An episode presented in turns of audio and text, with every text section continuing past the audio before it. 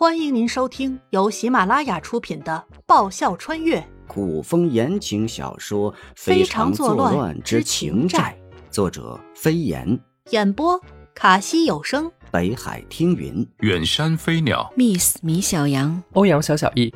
欢迎订阅。第十五集《皇帝大寿》。接下来，皇帝当着众人的面。对颜灵犀连夸带讲，惹得一旁皇后的脸色不怎么好看。其实，最初颜灵犀被皇家定下，也并没有说明要指婚给皇帝的哪一个儿子。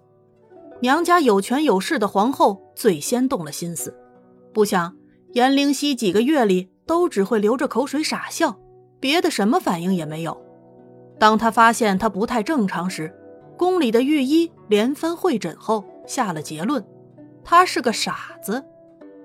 得知他是个傻子，宫里有儿子的娘娘们都千般招数用尽，生怕皇帝把颜灵犀指给他们的儿子，祸害了他们。皇帝一时也陷于两难之间。后来机缘巧合下，严勇救了落水的慕容逸一命。慕容逸母妃来自民间书香门第，本是选进宫的秀女。进宫后，因一个荷包与皇帝结缘，册封为妃，宠冠后宫。后宫是个什么样的地方？没有强大的后盾，帝王的宠爱很多时候也护不住。为了自己的儿子能平安长大，慕容易的母妃在严勇救下自己的儿子后，主动去向皇帝讨了这门亲事。缘分很奇妙，人生世事也很奇妙。谁会想到傻子有朝一日会好转？严勇虽然不在了，但他在军中的威望和地位，没有人可以撼动，还有很多对他死心塌地的部下。想什么？慕容易见颜灵犀无心场中歌舞，撑着头发呆，关心道：“后宫那么多美人儿。”一个比一个年轻，一个比一个美。你父皇都六十了，那些妃子有的年龄应该比你还小吧？颜灵犀凝眉，似在认真思索。你说他老人家是怎么应付过来？神清气爽，中气十足。古代皇帝大多命不长，命不长，嘿嘿。后宫太多，精疲力尽。你在胡言乱语什么？慕容易沉声打断。他到底知不知道自己在说什么胡话？要是这些胡话被别人听了去，添油加醋的乱嚼舌根，后果不堪设想。我，哎呀！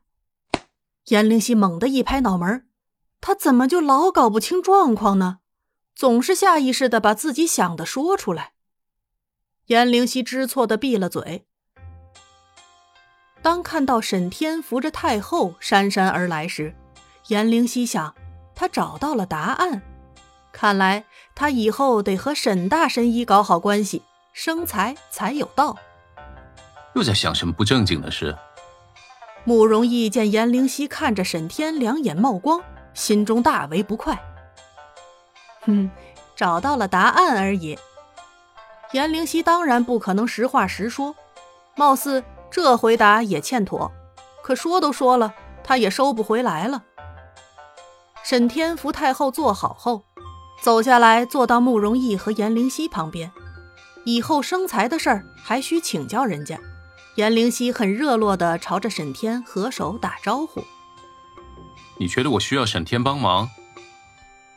慕容易不阴不阳，突兀冒出一句，问得颜灵犀一愣，还没回过神来，太后又点了他的名。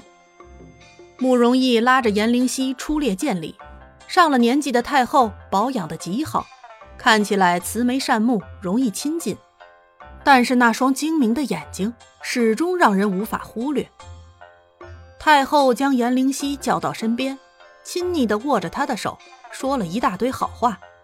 颜灵犀静静的听着，三不五时回一句：“太后是想留他陪在身边，一起用午饭的。”颜灵犀巧妙的推辞了，嘴抹了蜜一样甜，说的老太太笑得合不拢嘴。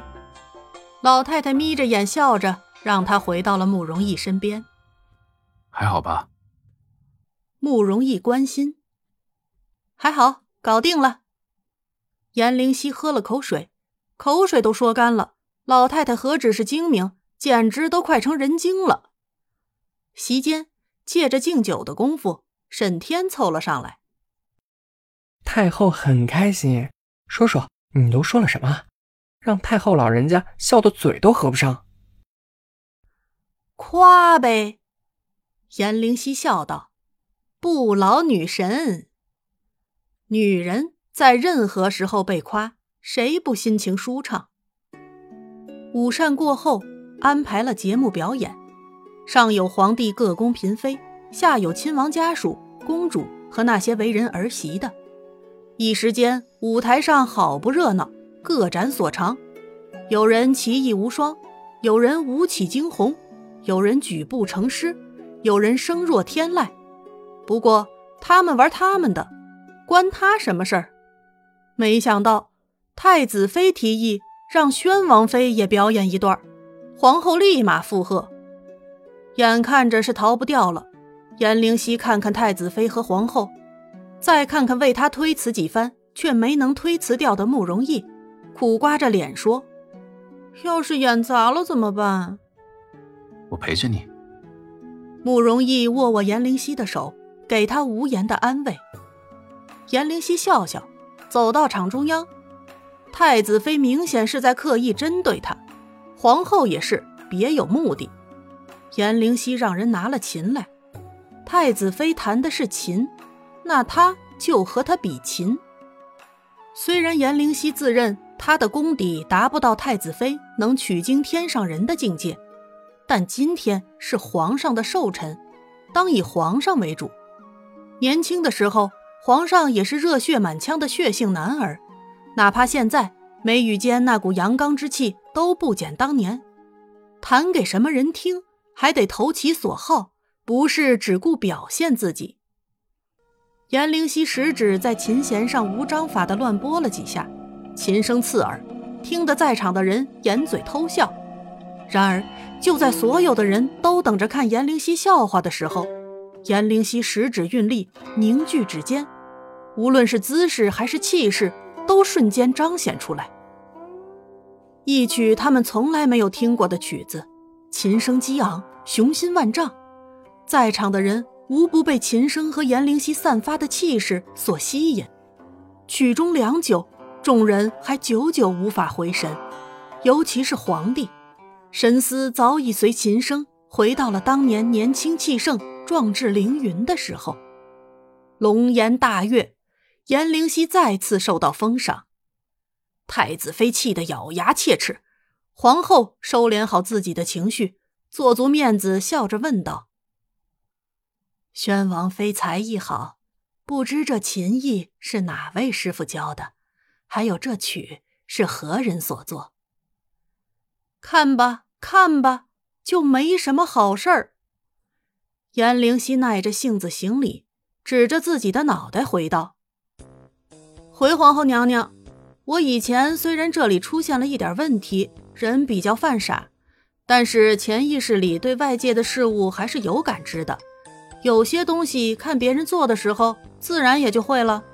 至于这曲，在我还小的时候，爹爹总说父皇如何的英明神武，听多了，莫名的就形成了这曲。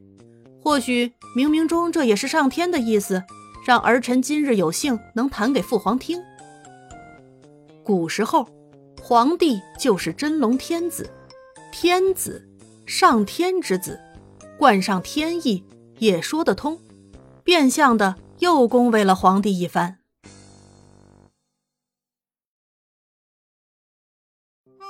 本集播讲完毕，感谢您的收听。喜欢的话，请支持一下主播，动动你可爱的手指，点击订阅及五星好评哦，么么哒！更多精彩，下集继续。